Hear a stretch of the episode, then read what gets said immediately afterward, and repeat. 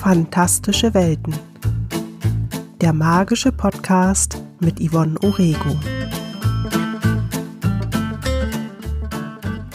Hallo und herzlich willkommen zu einer neuen Folge Fantastische Welten. Heute geht es um fantastische Tierwesen und wie sie erfunden werden.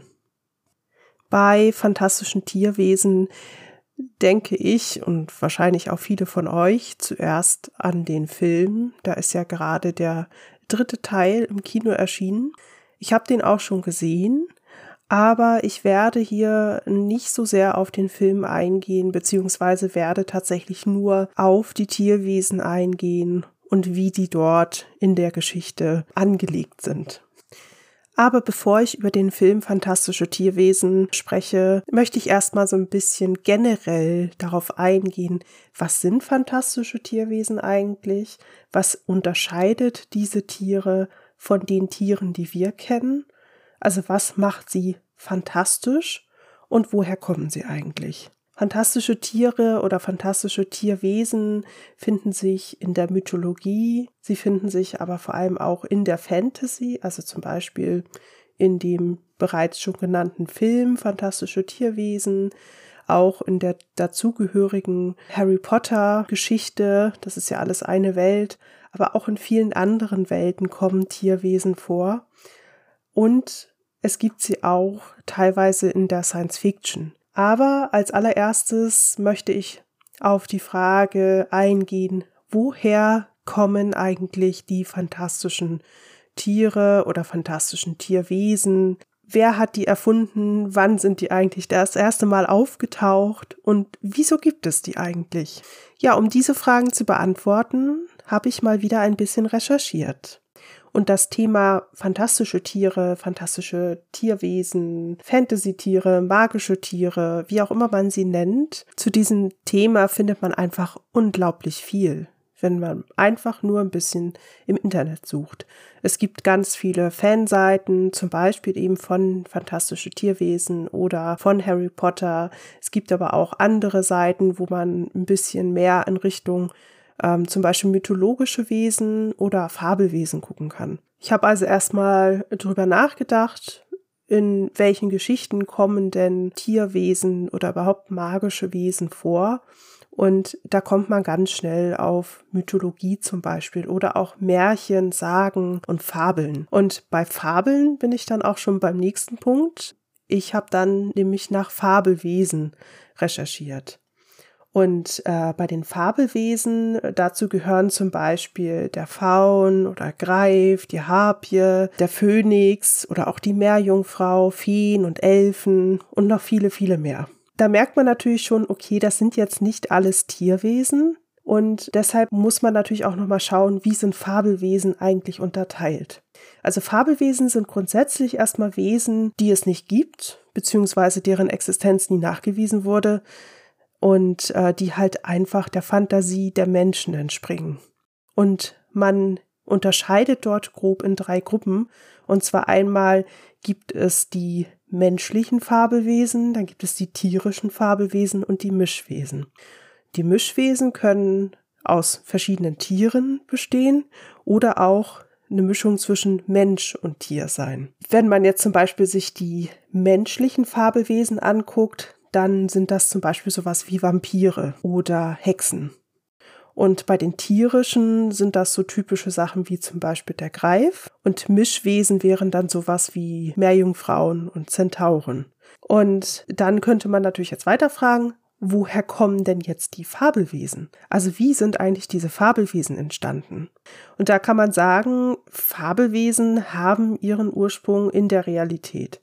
Man vermutet, dass zum Beispiel Nixen und Meerjungfrauen von Seefahrern nicht direkt erfunden wurden, sondern die haben zum Beispiel vielleicht Seekühe gesehen und das dann für ja, Mischwesen gehalten oder so beschrieben. Und damit ist dieser Mythos von Meerjungfrauen und Nixen entstanden zum Beispiel. Oder was halt auch vermutet wird oder was auch ein Anhaltspunkt ist, ist, dass zum Beispiel Knochen gefunden wurden von sehr großen Tieren, also zum Beispiel von Dinosauriern, von deren Existenz man ja damals noch nichts wusste.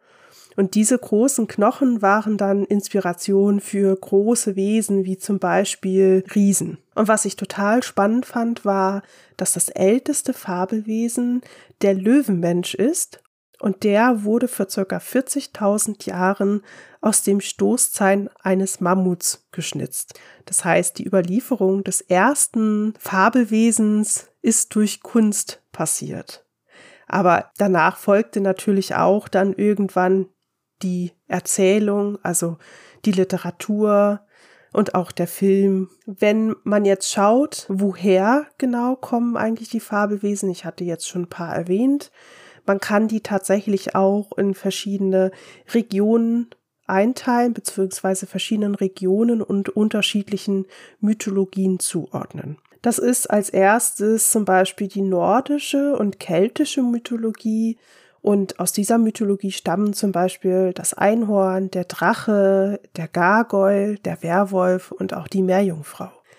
Dann gibt es noch die Mythologie aus dem Orient, Griechenland, Rom und Ägypten wurde da auch noch mitgenannt. Und äh, in diese Region gehört dann, oder aus dieser Region kommt der Basilisk, der Satyr, die Harpie, der Phönix, der Greif, der Pegasus und noch ein paar andere. Dann äh, gibt es noch die slawischen Fabelwesen, da gehört zum Beispiel der Feuervogel hin, der Schrat und der Vampir. Und äh, ich habe jetzt auch noch auf einer Seite dann die deutschen Fabelwesen als eine Gruppe gefunden. Und da gehören zum Beispiel die Heinzelmännchen rein, auch die Undine, der Butzemann, der Klabautermann und der Wolpertinger. Der Wolpertinger, das ist äh, wieder ein Mischwesen, und zwar aus verschiedenen Tieren. Der Butzemann ist ein Kobold- oder zwergenartiger Dämon. Und der Klabautermann ist ein Schiffsgeist, der den Captain vor Gefahr warnt. Die Undine ist ein Wassergeist und Heinzelmännchen sind Hausgeister. Fabelwesen können also in verschiedene Kategorien eingeteilt werden und sie kommen aus unterschiedlichen Regionen und verschiedenen Mythologien. Und bei der Einteilung in Kategorien habe ich ja gesagt, es gibt die menschlichen, die tierischen und die Mischwesen.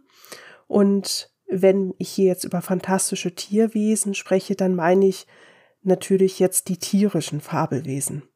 Und äh, zu den tierischen Fabelwesen gehört zum Beispiel der Drache oder auch der Phönix und der Feuervogel und noch viele andere. Es gibt richtig lange Listen.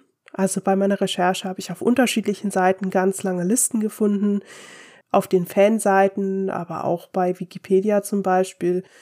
Ja, ich habe zum Beispiel hier eine Liste auf, in der gibt's unglaublich viele Drachen, aber so richtig neue Wesen gibt's hier auch drauf. Also zum Beispiel steht hier der Niffler drauf. Das ist ja ein fantastisches Tierwesen aus dem gleichnamigen Film. Wahrscheinlich kennen den alle, aber ich beschreibe ihn hier mal trotzdem. Der Niffler sieht aus wie ein Schnabeltier, hat aber keinen Schwanz.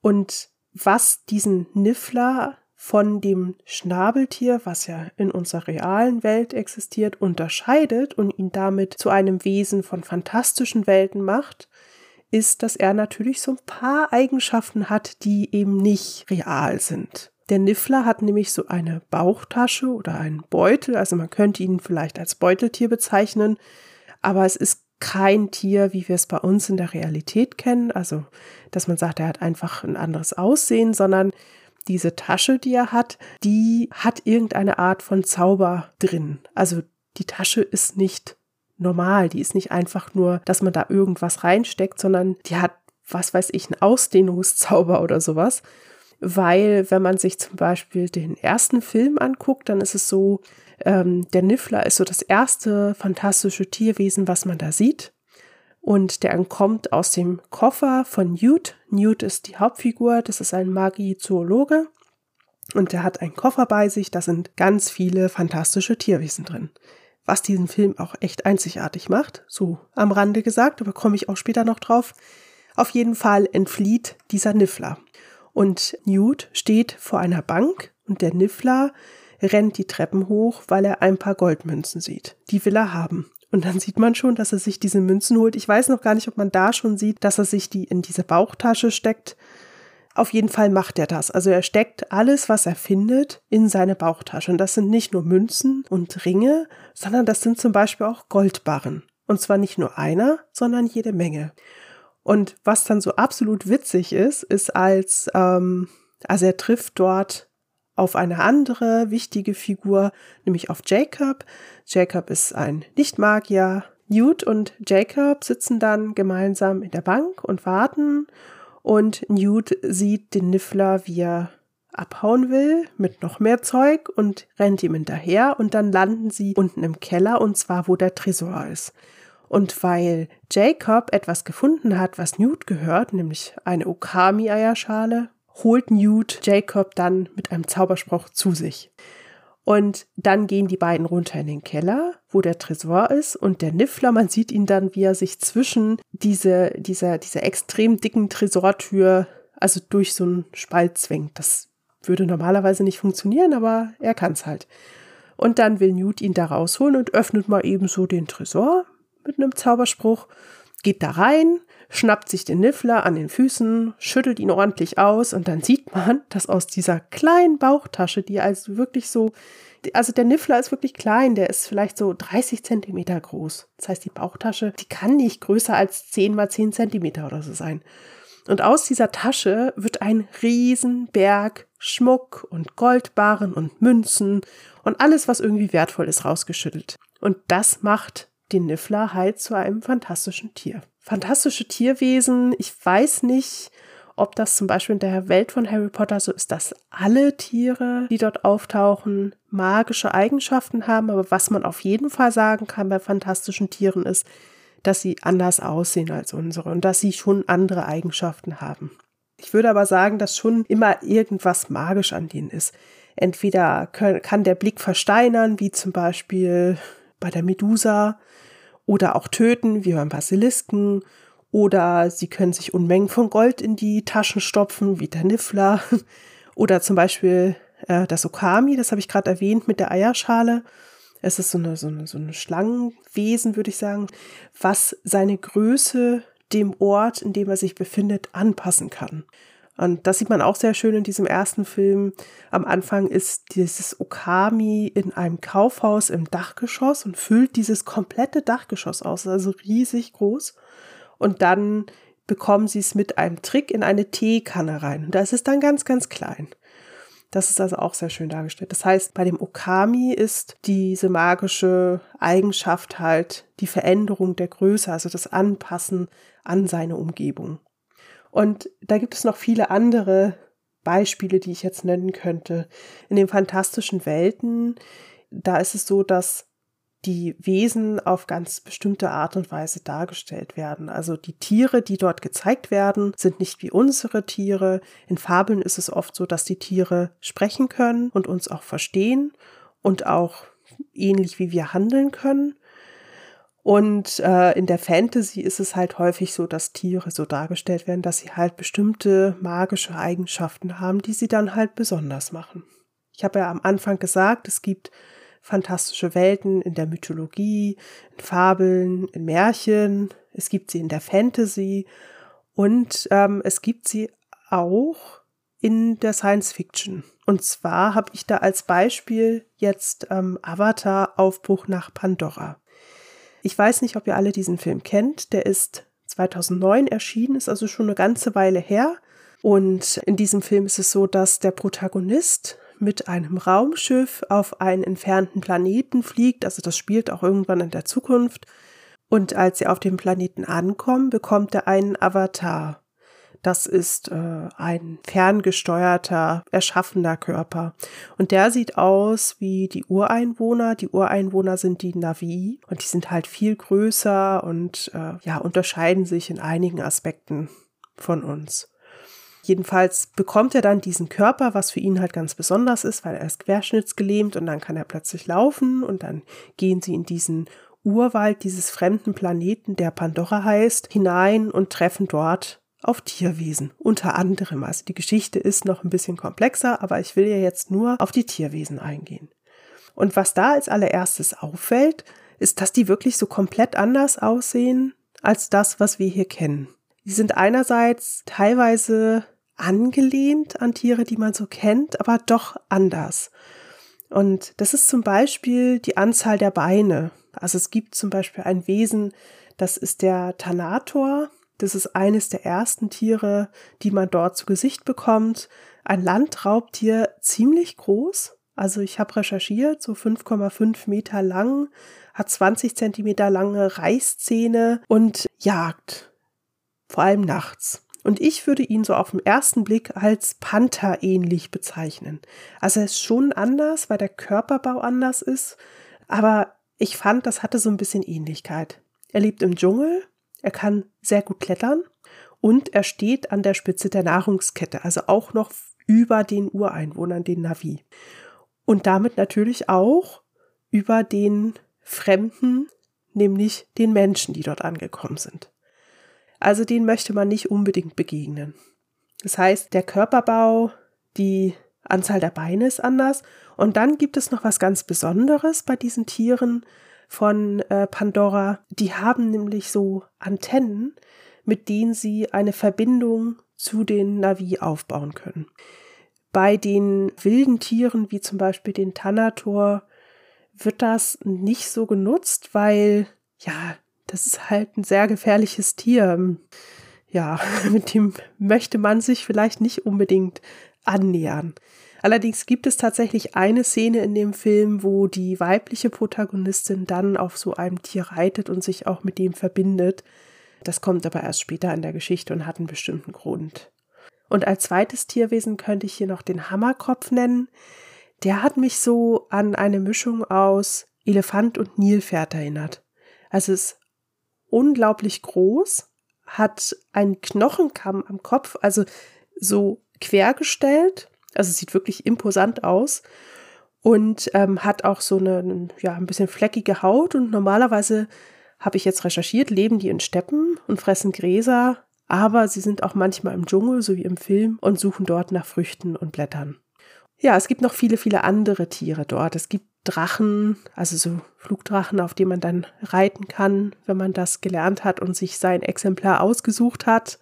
Diese ganze Welt von Pandora ist unglaublich fantastisch und deswegen ist es einfach auch eine fantastische Welt mit fantastischen Tieren und Pflanzen. Auf die Pflanzen komme ich auch nochmal in eine der nächsten Folgen zu sprechen, die sind nämlich auch ganz besonders und überhaupt diese ganze Natur von Pandora. Aber heute wollte ich ja erstmal nur auf die fantastischen Tiere gucken. Ja, das war jetzt schon ziemlich viel zu den Tieren und ich habe ja schon ein bisschen was dazu gesagt, wo kommen die eigentlich her, also wann sind die ersten fantastischen Tiere aufgetaucht und ich habe auch schon gesagt, dass ähm, fantastische Tiere auch immer wieder neu erfunden werden. Also manchmal werden sie abgeändert, dann gibt es spezielle Tiere und manchmal werden gänzlich neue erfunden, wie zum Beispiel der Niffler. Und auch ich habe für meine fantastische Welt, an der ich gebastelt habe, fantastische Tiere erfunden. Und da bin ich genauso vorgegangen wie das, was ich jetzt gesagt habe. Das heißt, meistens ist es so, dass sie unseren Tieren ähnlich sind oder sogar gleich aussehen, aber sie haben dann magische Eigenschaften. Ja, und eines meiner fantastischen Tiere habe ich mit meinen Followern bei Instagram gemeinsam entwickelt. Also ich hatte schon einen Namen, der war mir ganz spontan beim Schreiben meiner Geschichte eingefallen. Es ist so, wenn ich schreibe, dann habe ich manchmal so Ideen und dann spinne ich die weiter und gucke, ob ich das einbauen kann. Und da war dann halt die Idee für dieses magische Tier. Und ähm, ich hatte dann ganz schnell einen Namen und auch so eine ungefähre Vorstellung davon, was er tun sollte. Und dann dachte ich mir so, ach, warum nicht einfach mal meine Leser fragen, was sie denn gern für ein Tier hätten. Und dann habe ich ähm, über meine Story bei Instagram gefragt, was soll denn das für eine Tierart sein? Also ich habe den Namen genannt und habe dann erstmal gefragt, was für eine Tierart soll das denn sein? Also was für eine Klasse? Da kam dann raus, okay, es soll ein Vogel sein. Dann habe ich gefragt, Greifvogel oder Eule oder Singvogel, da war es ein Greifvogel und so weiter und so fort. Irgendwann wussten wir dann, was für eine Farbe das Gefieder hat. Und dann ging es darum, welche magischen Eigenschaften das Tier haben soll. Und auch da habe ich gemeinsam mit meinen Followern eine richtig tolle Sache gefunden, die dann auch richtig gut in die Geschichte reingepasst hat.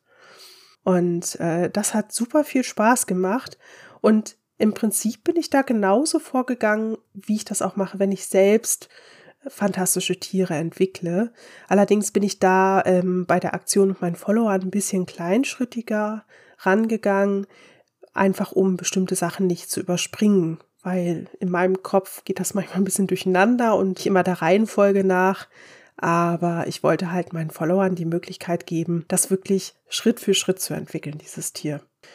Das heißt, wenn ich magische oder fantastische Tiere entwickle für meine Geschichten, und ich habe da einige drin, also ich habe, glaube glaub ich, eine Liste von dreißig, also da kommen auch immer noch mal welche dazu. Und bei der Entwicklung ist es dann so, dass ich meistens ein Bild vor Augen habe oder eine Funktion, also was sie tun sollen. Wenn ich zum Beispiel ein Bild vor Augen habe, dann ist es natürlich erstmal das, meistens das Aussehen, dann weiß ich auch, okay, welcher Lebensraum, wie groß sind die, was fressen die eigentlich, wie bewegen die sich, solche Sachen, also eher was so Äußerlichkeiten betrifft. Und dann gehe ich immer und gucke, was haben die denn für Fähigkeiten, also was sind denn die magischen Fähigkeiten von diesen Tieren. So, jetzt habe ich heute ganz, ganz, ganz viel über fantastische Tiere oder fantastische Tierwesen erzählt und habe gar nichts weiter zu den Filmen gesagt, fällt mir gerade auf, aber das ist überhaupt nicht schlimm, weil mir war wichtig, über diese Tierwesen zu sprechen. Was ich sagen kann, ist auf jeden Fall, dass der erste Film von Fantastische Tierwesen einfach der ist, der mir am besten gefällt. Und zwar einfach, weil dort die Tierwesen halt wirklich gezeigt werden. Und man sieht so viele unglaublich tolle Tierwesen, die Newt da in seinem Koffer mit sich durch die Gegend trägt. Das ist einfach schön und man lernt auch deren Eigenschaften kennen. Also es gibt ja nicht nur den Niffler und, und das Occamy, es gibt ja auch noch ganz viele andere Wesen in diesem Koffer. Ich kenne jetzt gar nicht die Namen alle auswendig, aber der Donnervogel ist zum Beispiel noch drin, die Bowtruckle sind da drin, aber zum Beispiel auch Mondkälber. Also es gibt ganz viele interessante Wesen, die da drin sind und auch so viele witzige Szenen in dem Film. Und deswegen ist das einfach auch mein Lieblingsfilm in dieser Reihe. Bisher gibt es ja drei Teile und ich gucke mir den immer mal wieder an. Ja, das war's zum Thema fantastische Tiere bzw. fantastische Tierwesen und wie sie erfunden werden. Ich hoffe, ihr hattet Spaß und ich habe euch gut unterhalten und ich hoffe natürlich auch, dass ihr beim nächsten Mal wieder dabei seid. Wenn ihr mal Fragen habt oder Ideen, dann könnt ihr mir natürlich gerne eine E-Mail schreiben. Die E-Mail-Adresse findet ihr auf meiner Website. Die Adresse zu meiner Website werde ich euch auch in den Shownotes nochmal reinschreiben. Dann könnt ihr dort gerne nachschauen. Da findet ihr dann auch den Namen zu meinem Instagram-Account. Den kann ich aber auch nochmal in die Shownotes schreiben. Also wenn ihr da Kontakt aufnehmen wollt, dann macht das gerne. Ich freue mich. Und ansonsten würde ich sagen, wir hören uns in zwei Wochen wieder mit einem neuen spannenden Thema. Bis dahin.